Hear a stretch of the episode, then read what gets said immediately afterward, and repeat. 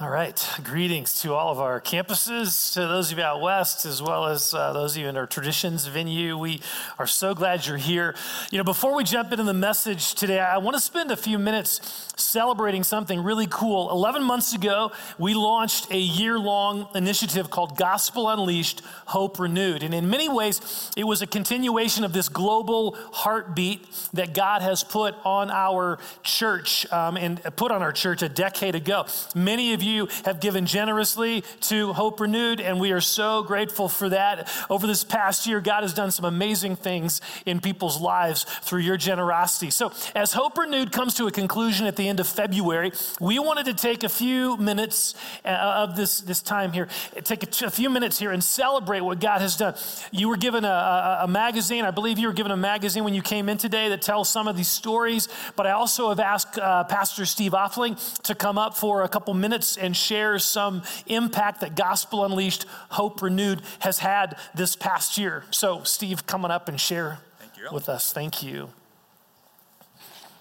Well, this is a special day, and uh, I want you to, to know something as I begin. You have made an eternal difference in the lives of many people. You have. And it's a great story. You know, this, this story has really been a story that's reached back uh, years before even uh, Gospel Unleashed Hope Renewed. And it was a, a, big and scary vision to us as we were just impressed with God's leading for us to go into our city and into this world with the good news of the, of the gospel. And you prayed, you gave, uh, we participated together, and God has done a great thing. And we want to celebrate that for a few moments today. Some of the things, some of the highlights that He has accomplished during that time. We have learned a lot. We've taken some major steps of faith. We have been transformed in the process of everything that you're going to hear tonight. And maybe the question is well, was it worth it? Did it really matter that we were involved in this? Well, let me just share a few highlights and you'll catch some of the pictures uh, as well. Through Gospel Unleashed, you were involved in addressing one of the most evil practices that's on, uh, in the planet, on the planet right now, and that is the, the practice of sex trafficking. Uh, we have partnerships that we have formed, and one of those partnerships is in India uh, with a wonderful group of people there that we work alongside, helping women and children who are caught in this evil. Now, our partners in India have, uh, have an office right in the heart of the red light district in the busiest part of Delhi, India. They have schools and clinics in the slum areas of that city. And they have two wonderful homes called Courage Homes in Atulia that welcome in girls, one for minor girls and one for girls as they become 18 years of age, that care for them and love them and help them in counseling areas and just to recover from the horrors of their past. One girl, is, her, her name is Mira. Mira uh, had a, a, father who abused her uh, for years, and then later the father began to prostitute her, on, prostitute her on the street. After years of this, Mira ran away.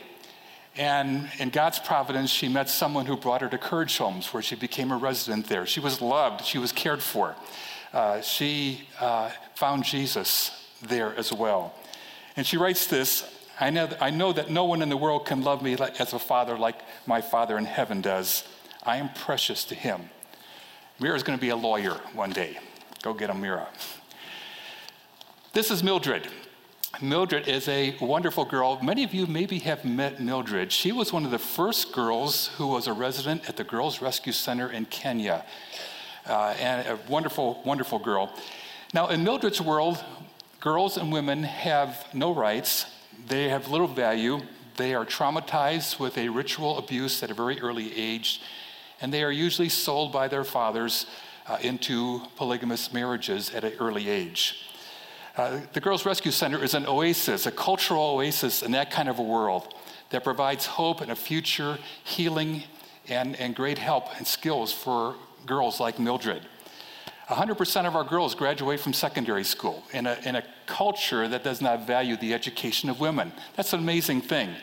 Now, Mildred is a university student. She's about to graduate this, later this year.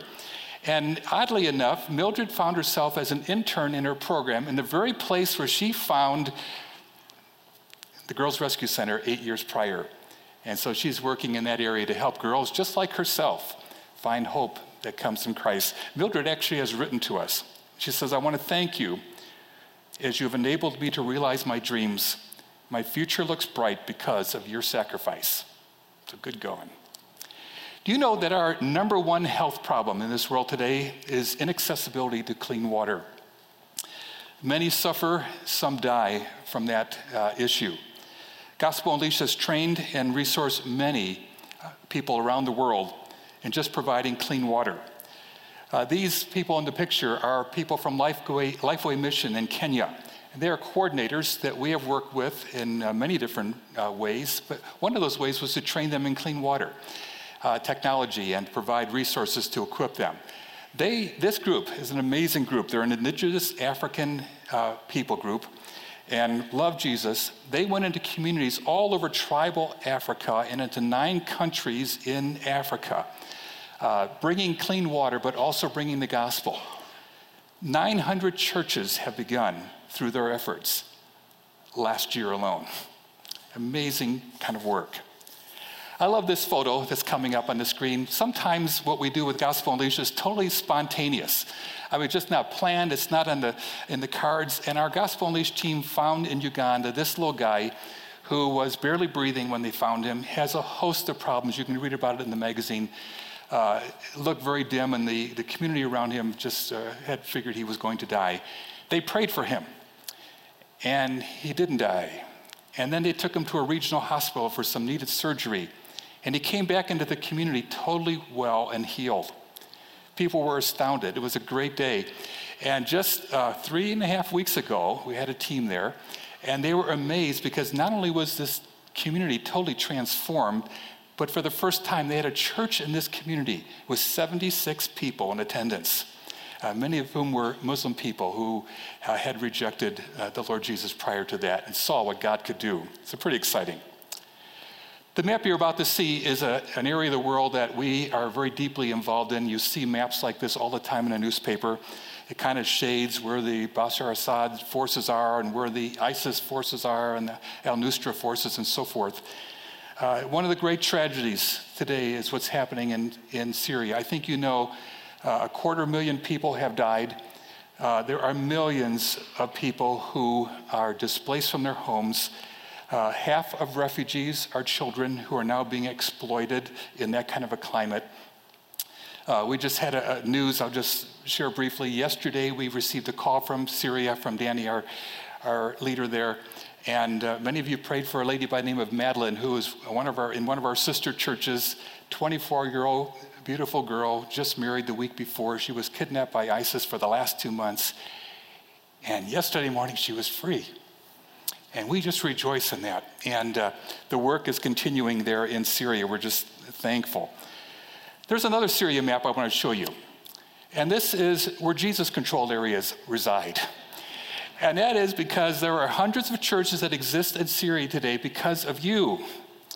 Your prayers, your gifts, your participation. It's an amazing work that's taking place there. And we have been involved in helping to support uh, church planters on the ground there and as well as training leaders. And uh, hopefully we'll get back there actually this summer in that region. I sometimes get the question about Syria because it's such a, a, newsworthy thing. What do Syrian churches look like? You're talking about hundreds of churches. Well, let me just show a few photos that just came uh, last month that I, I, think are pretty exciting. When I, when I saw these, I just kind of, oh, thank you, Lord. Some of the churches are, are meeting in houses. Some of them meet secretly, some of them meet openly. But here's a church, and they just use every space they can on the stairways, on the floor, wherever it might be, to worship Jesus. Some are in, in buildings. Uh, this is a church in Latakia in the northwest part of the country. Some of you who are here have been in this church. We've spoken there. It's packed with people. And despite the persecution, despite the danger and the risk, these people are there and they're worshiping Jesus. This particular church, by the way, the former church there, they minister on a regular basis to 1,700 refugee families, sharing the gospel, sharing food, sharing medicine, sharing blankets to people in need. It's been closed by the government, reopened, they close it, they reopen it, and, this, and God's winning uh, that battle, by the way.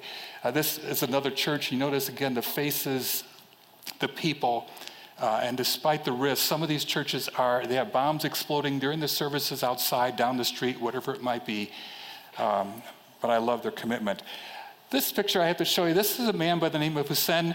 Hussein is it's significant because he's a pastor, but more than that, he is our first Druze pastor in Syria. Now, what's exciting there is we've been engaged in two different people groups in Syria that have come to know Jesus. There are now hundreds of believers among the Druze in Syria, but this is our first Druze pastor who's been trained and equipped and discipled to carry on the work. This week, this year has also brought major expansion in the Middle East in some very unlikely places. We've been in Egypt, um, five years and three presidents into the Arab Spring. The country is open again for us to come, and we're thankful for that, uh, as well as into Israel as well.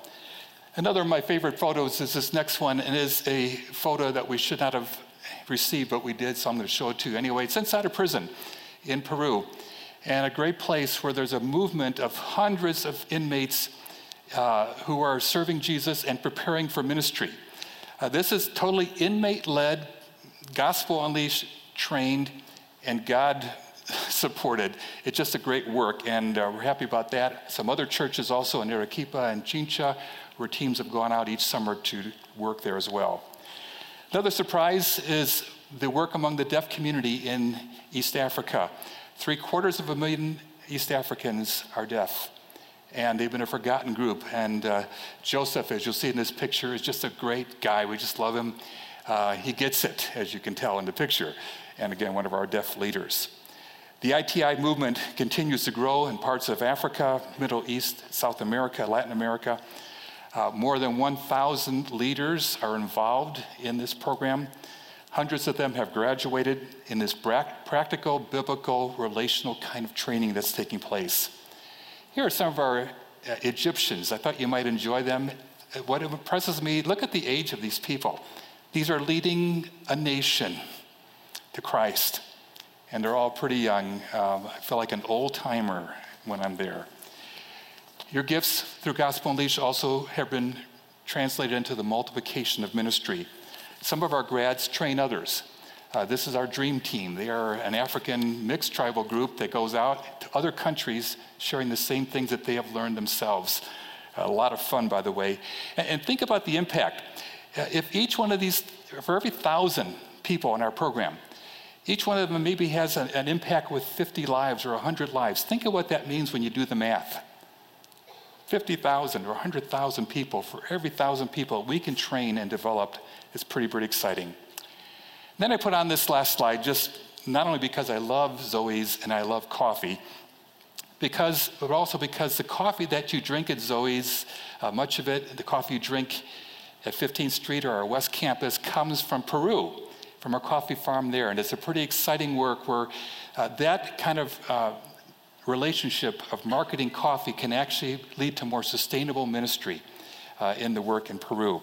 Also, each Sunday, sizable congregations meet from the Karenni people group and the Spanish uh, ethnic group, as well as a Karen church that uses our facilities as well, and we're thankful for that. Well, in all of this, what has happened? Well, because of your generosity and your prayers and your involvement, the gospel has indeed been unleashed. We're excited. You said yes to a vision, and God moved and honored that commitment. And we're thankful for you. The good news as well is all of what you've seen will not only continue, but will expand as we move forward. And I am really supportive and excited about what's coming ahead, which you're going to be hearing about in coming weeks. So, church, well done. And thank you once again.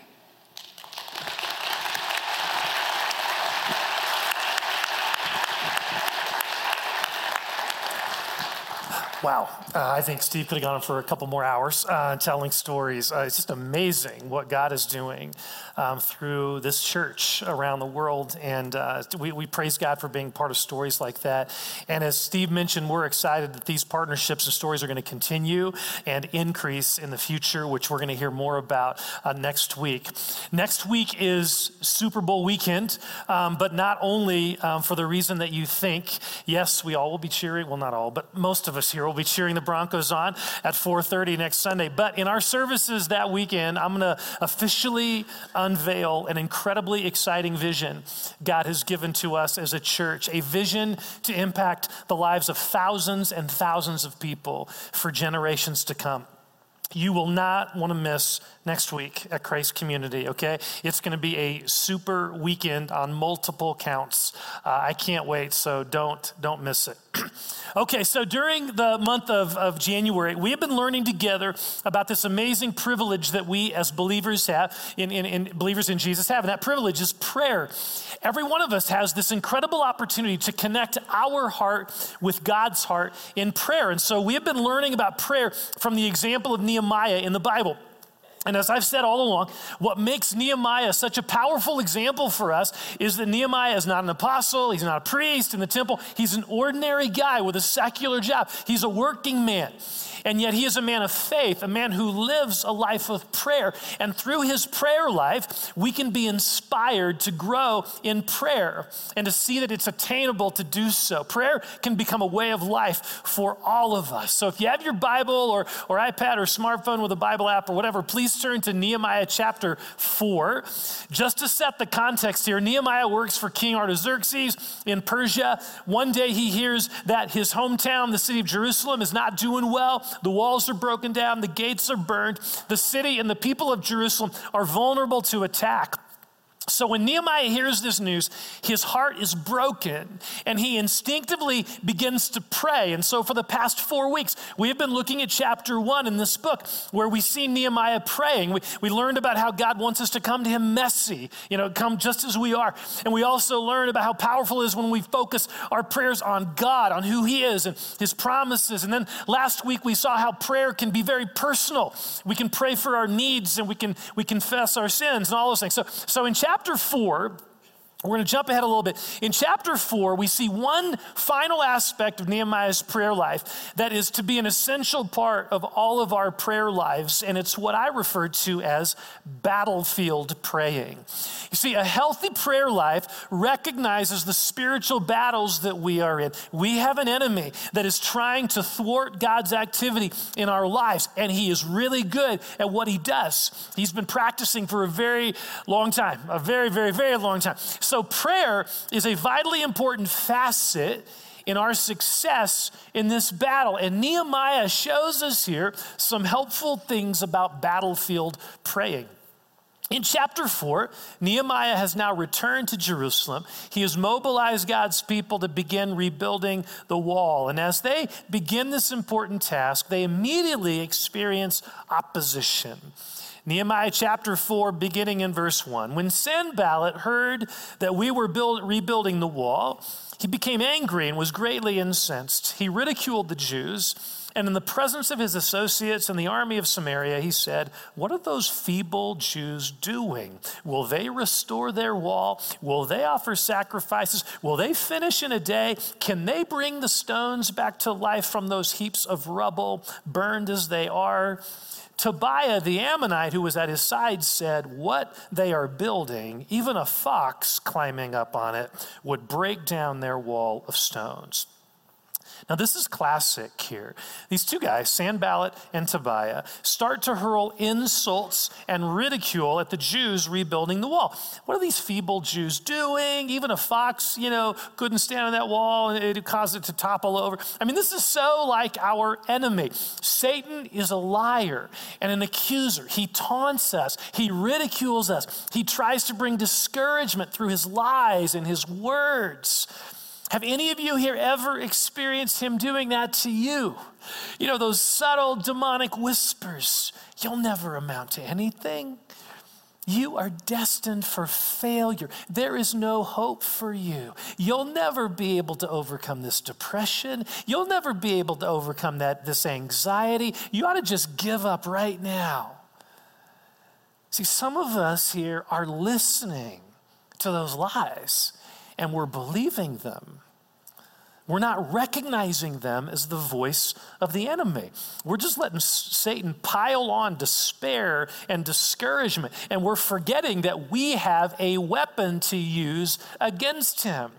So notice how Nehemiah wields this weapon. He responds to his enemies. Verse 4 Hear us, O our God. For we are despised.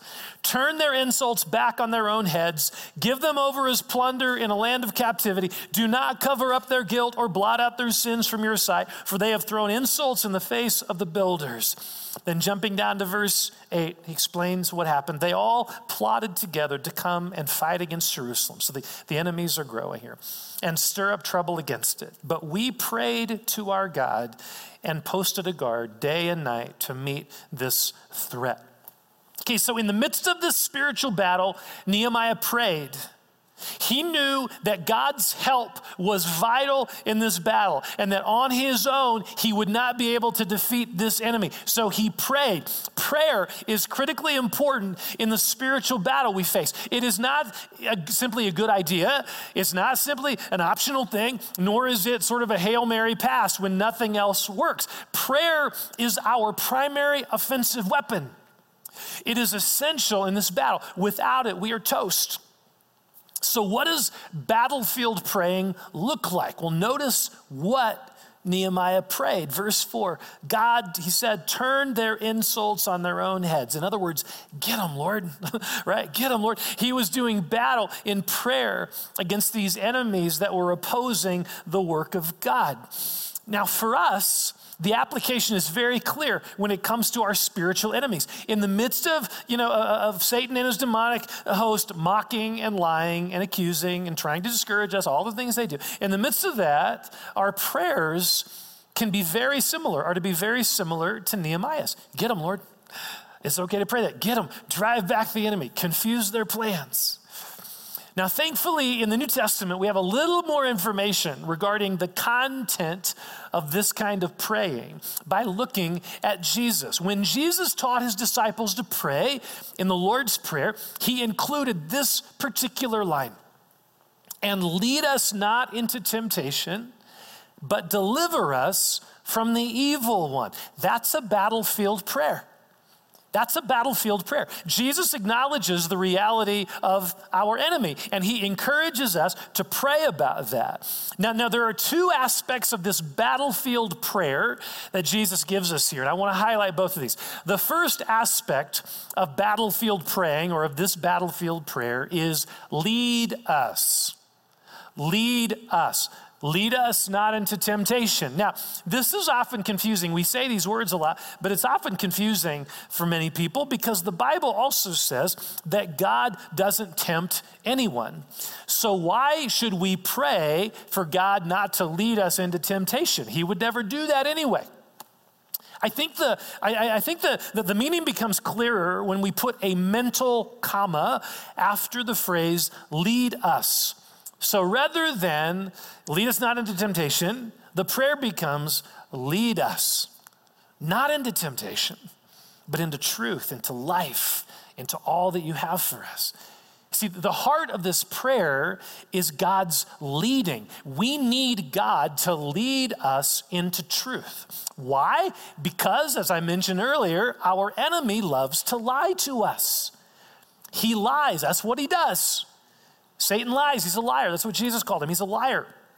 In fact, every temptation we face, any temptation we face, every one of them, to gossip, to exaggerate the truth on our resume, to cheat on our taxes, to look at porn, to blow up in anger, to harbor bitterness toward our spouse, every temptation that we face is rooted in a lie that Satan wants us to believe. So we exaggerate the truth on our resume or wherever because we believe our value is found in what other people think of us. So we need to exaggerate our, our reputation or whatever. We look at porn because we believe a lie that this will somehow satisfy a need for intimacy. We harbor bitterness because we believe a lie that in doing so, that, that, that doing so will be beneficial to us in some way. We believe a lie that our spouse is our enemy.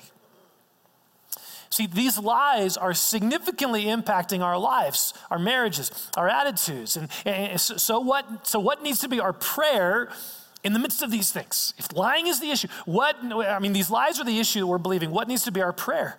Lead us, Lord. Lead us into your truth. Open our hearts to hear and embrace your truth the truth that you can be trusted, the truth that you do love us, that you do have a plan for us. The, the, the, truth that sexual sin won't satisfy, the truth that forgiving our spouse is vitally important for our own health as well as the health of our marriage. Lead us. Very, very important battlefield prayer. Lead us, Lord, into truth. The second aspect of this battlefield prayer is deliver us. Deliver us, deliver us from the evil one. This is very much in line with Nehemiah's prayer in this chapter, right? He's praying for deliverance from his enemies. And we can do the same thing. We must do the same thing. Our enemy is too strong. He is too strong. We can't battle him alone in our own power. We cannot. We need God to show up, we need God to deliver us. Now, from a New Testament perspective, we have something that Nehemiah didn't have, and that is the authority of Jesus who defeated Satan on the cross. Now, I know, I know this may sound weird to some of you. Maybe you're exploring Christianity, you're new to some of this. I, I totally understand. Hang with me here. This, this may sound like it comes more from a horror movie or whatever. I totally get that. But, but the truth is, and I've seen this over and over again, demons are real. Demons are real, and they must submit to the name of Jesus, to the authority of Jesus. They won't submit to me.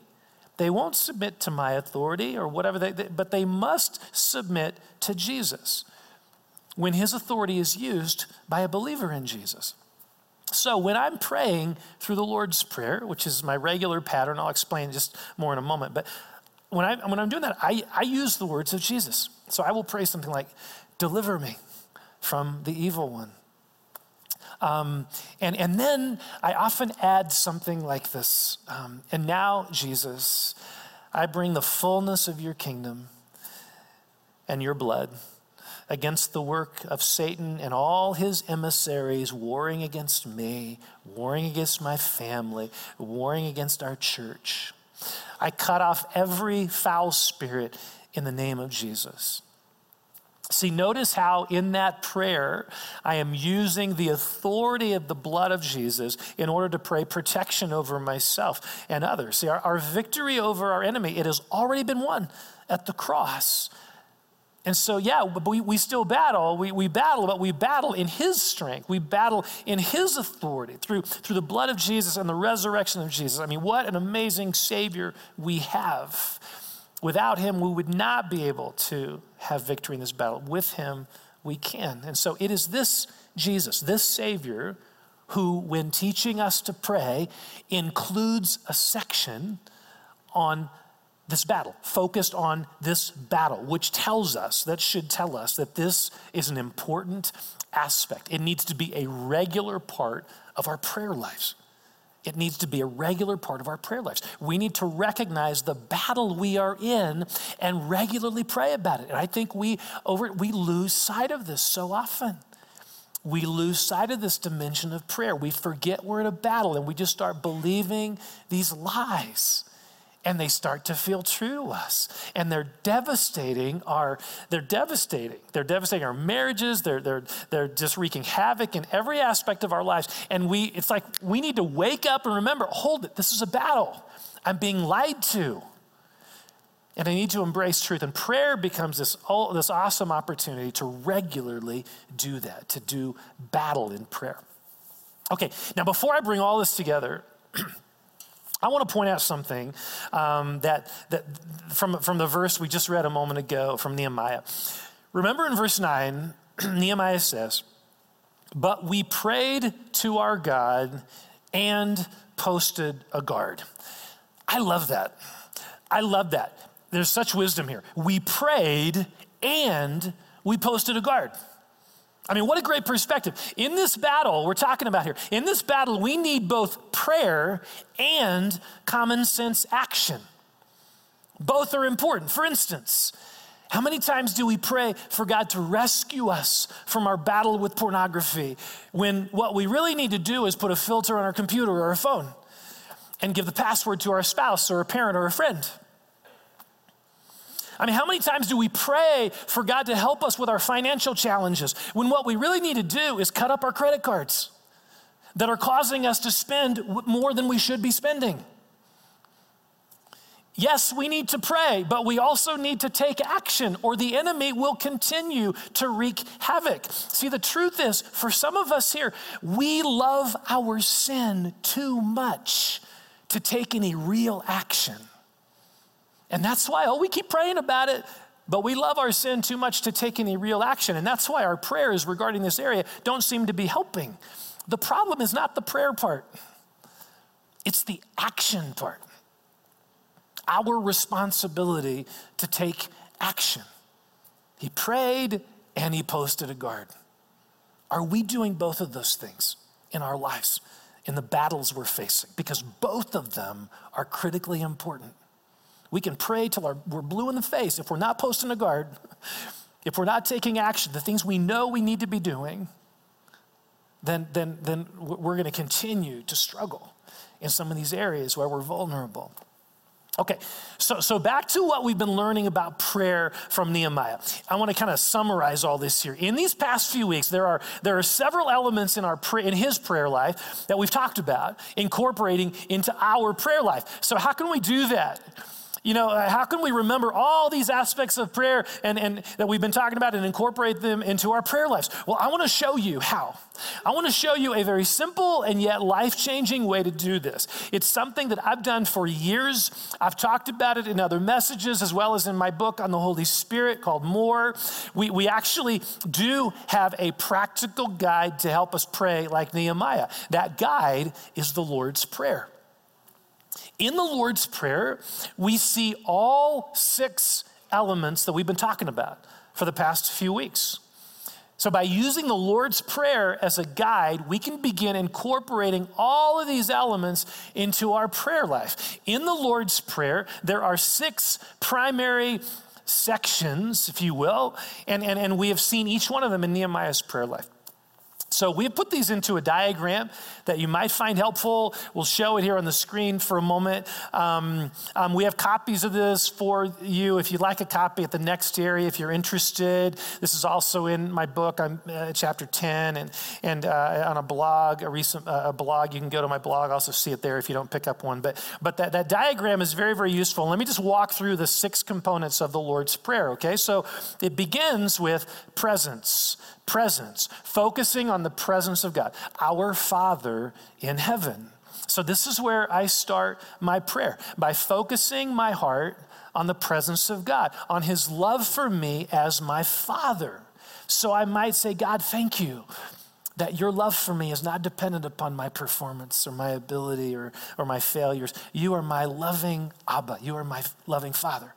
See, this is that come messy part. We talked about the first of this series. Come messy, come loved. You know, we talked about this in week one. It's okay to come to God just as you are. He's a loving Heavenly Father. Come as you are. The second section, praise hallowed be your name. In this section, in this, this prayer part, we express praise to God for who he is. And this is what Nehemiah did, and we can do the same thing. We can express our praise to God. You may want to play a, a, a or sing a worship song uh, on your iPhone or whatever, or tell God how awesome he is, but it's just to focus a couple moments or minutes on who God is and, and how holy his name is.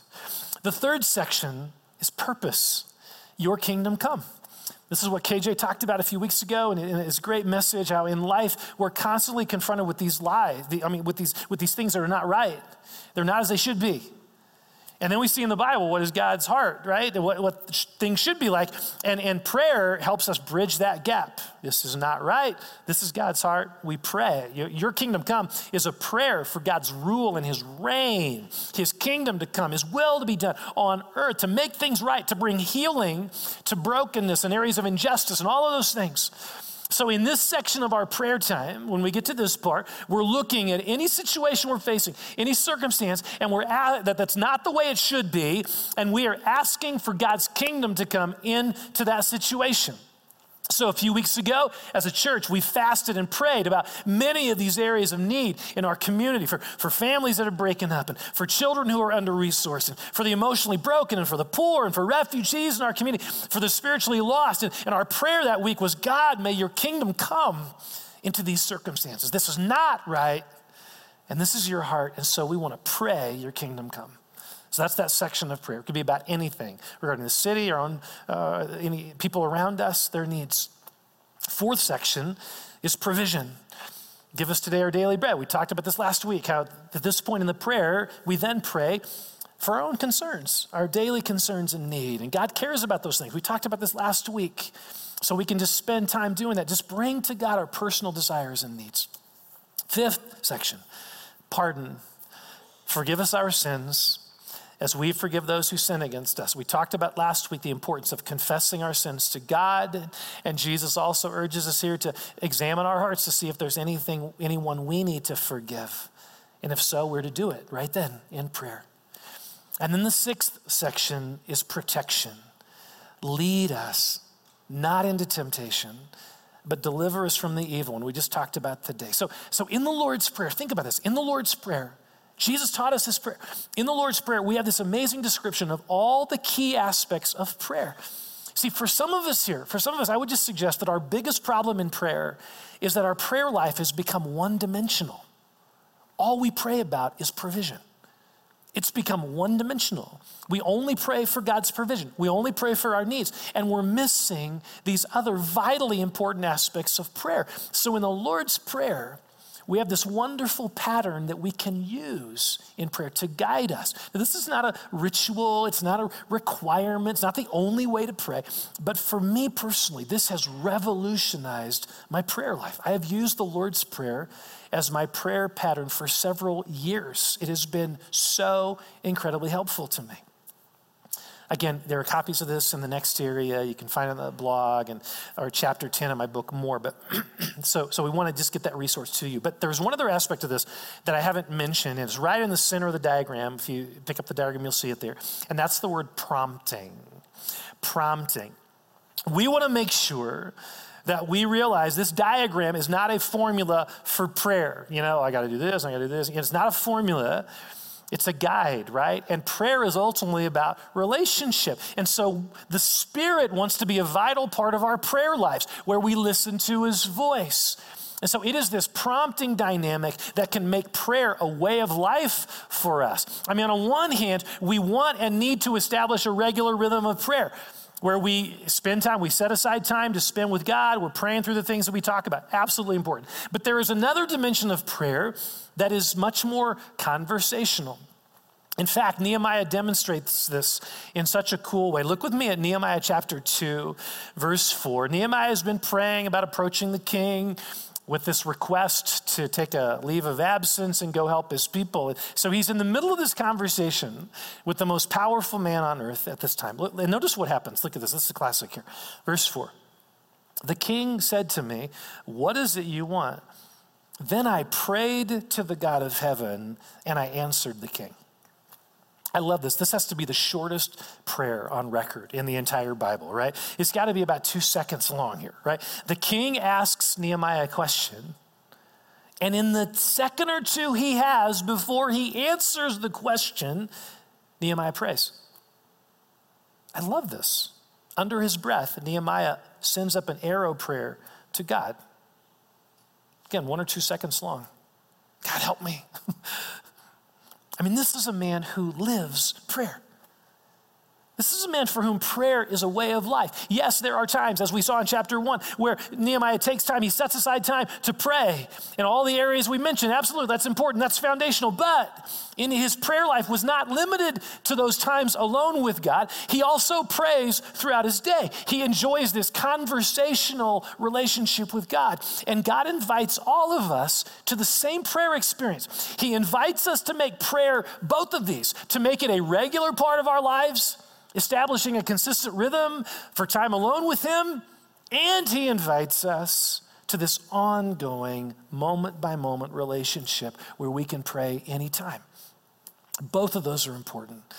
And for some of us, I think we, our prayer life is just this it's just the conversational piece. I think God's inviting us into a richer, found, more foundational experience by also making time here. And other, others of us, perhaps, oh yeah, we have our prayer time, we're regular prayer time, but we've forgotten this conversational 24 7 dynamic of prayer. Anytime, these second prayers, but you know, we can utilize. And so God invites us to this ongoing experience, moment by moment relationship where we can pray at any time in the seconds um, before we have to take a test. God help me. Uh, or perform in a piano recital, or, or talk to our boss, or text a girl about going out with us. We can pray, okay? we can pray. As we're driving in our car, as we're walking in our neighborhood, as someone's name just pops into our head out of the blue, we can pray in that moment. I mean, what an amazing privilege we have in prayer. We have a God who wants us to pray, who invites us to make prayer a part of our everyday lives. And the more frequently we, we say yes to his invitation, the more deeply our hearts will be connected to him, connected to his heart. So let's say yes to this invitation. Amen. Let's, let's pray together.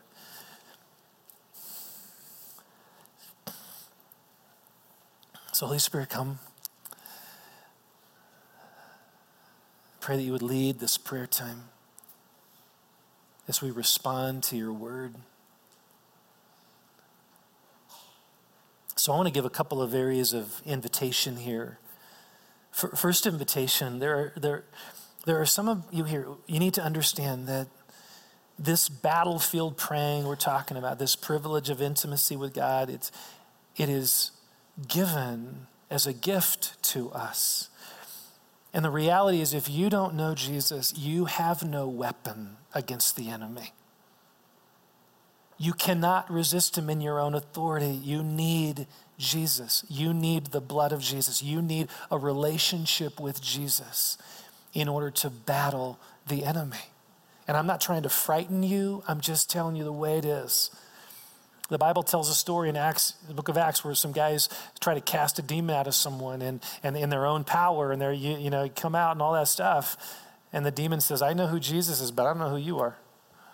And they beat him up. That's in there. Hey, the Bible's not boring. You know, you, you may want to check the, the, that story out. It's pretty, pretty interesting. But the reality is, we're in a battle, and without Jesus, we have no authority to do battle. And so I want to begin here this prayer time by just inviting you to experience Jesus, to receive Jesus. There are some of you here and you are not certain you have a relationship with Him. I'm not talking about whether you go to church and try to be a good person. That's not it. It's a gift you receive. Jesus died on the cross to pay for your sin and my sin, and He, he urges us to receive this gift by admitting our need and placing our trust in Him. And there are some of you here, and you know that you need to do that. You want a relationship with Him. This is a, a significant moment for you. If that's you, I want to lead you in a prayer right now. Just encourage you to pray along with me in the silence of your heart. Dear God, I acknowledge that you are holy and I'm not. My sin separates me from you, but I don't want to be separated from you. I want to be in relationship with you. And even though there was nothing I could do to get to you, you did something. You came to me. You sent your son, Jesus, to die on a cross for my sin. You died in my place, Jesus. You took the penalty I should have paid. And I choose right now to place my trust in you. I bring to you my faults and fears and failures and sins, just all of me. And I place all of that on your shoulders. And I ask you to forgive me of all of my sin, past, present, and future, and come live in me through the presence of your Spirit. I receive you, Jesus. Change me now from the inside out. So, God, I pray for anyone who prayed that prayer. Thank you that they are in a relationship with you. They now have you, and they can now walk in your authority, Jesus. And I thank you for that. I pray you'd help them grow in their relationship with you. Okay, now I want to, just for all of us here in this whole battlefield praying area, this, this first idea, lead me into truth. And I'm just wondering, where is the enemy lying to you? Holy Spirit, would you open our hearts to, to see and realize where the enemy is lying to us? You'd expose his lies.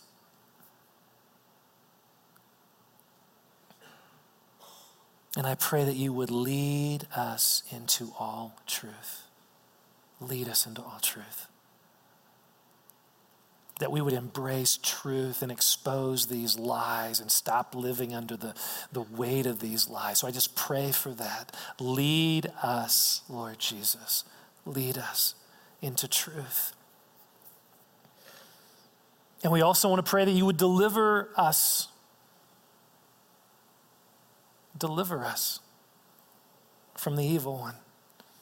I pray for that deliverance, Lord. You would deliver us any areas, any places where the enemy is, is kind of harassing us or wreaking havoc in our lives. We pray that you would deliver us in the name of Jesus.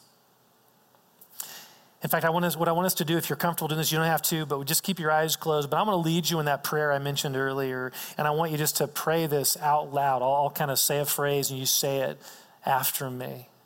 And we're just going to walk through this kind of prayer of, of deliver, this prayer of protection. Okay, so I'm going to say a bit, and then you say it out loud after me, all right? And we'll walk through this prayer. Okay, so here we go. And now, Jesus, and now, Jesus. I bring the fullness of your kingdom. I bring the fullness of your kingdom and your blood and your blood against the work of Satan, against the work of Satan and all his emissaries and all his emissaries, warring against me, warring against me, against my family, against my family, and against our church and against our church. I cut off every foul spirit. I cut off every foul spirit in the name of Jesus. So, Lord, thank you for hearing this prayer. Deliver us. And I pray you would help us continue to grow in what it means to take the authority of Jesus and use it to drive back the enemy's work. And then finally, the area of prayer, I just want to pray about for a moment this idea. I prayed and I posted a guard. Where, where do you need to post a guard? Is the Holy Spirit saying to you, and maybe as you were hearing me talk about that or right now, Holy Spirit, I just want to ask you to show us where in our lives do we need to post a guard? Where is there some sin, some temptation that's eating our lunch, and we're praying about it, but there's something we could do to close that portal, to, to, to post a guard there. And so I pray you would show us what that would be and that we would have the courage to follow through on that, Lord. God, I just pray for that. I pray that you would help us grow in prayer that you, if the Lord's Prayer would be helpful for the some here, Lord, that we would establish a pattern of prayer that includes the way you taught us to pray. It would include all of these elements and that it would be totally led of the Spirit. And I pray for both the regular time with you and this conversational relationship with you, Lord, that you would continue to cultivate that in our hearts, that you are with us 24 7. And we can pray about anything and we can pray anytime, day or night and you hear us. So help us grow as we've learned from Nehemiah, help us grow in our prayer lives. We love you. Thank you for teaching us. Continue to teach us how to pray, Lord. All right, well, we have the opportunity to, to worship the Lord, to celebrate the awesome Savior that He is as we worship Him together. So, why don't you stand, whatever campus you're at, why don't we stand? Lord Jesus, set us free to worship you. We love you. We need you. We praise you, God. In Jesus' name.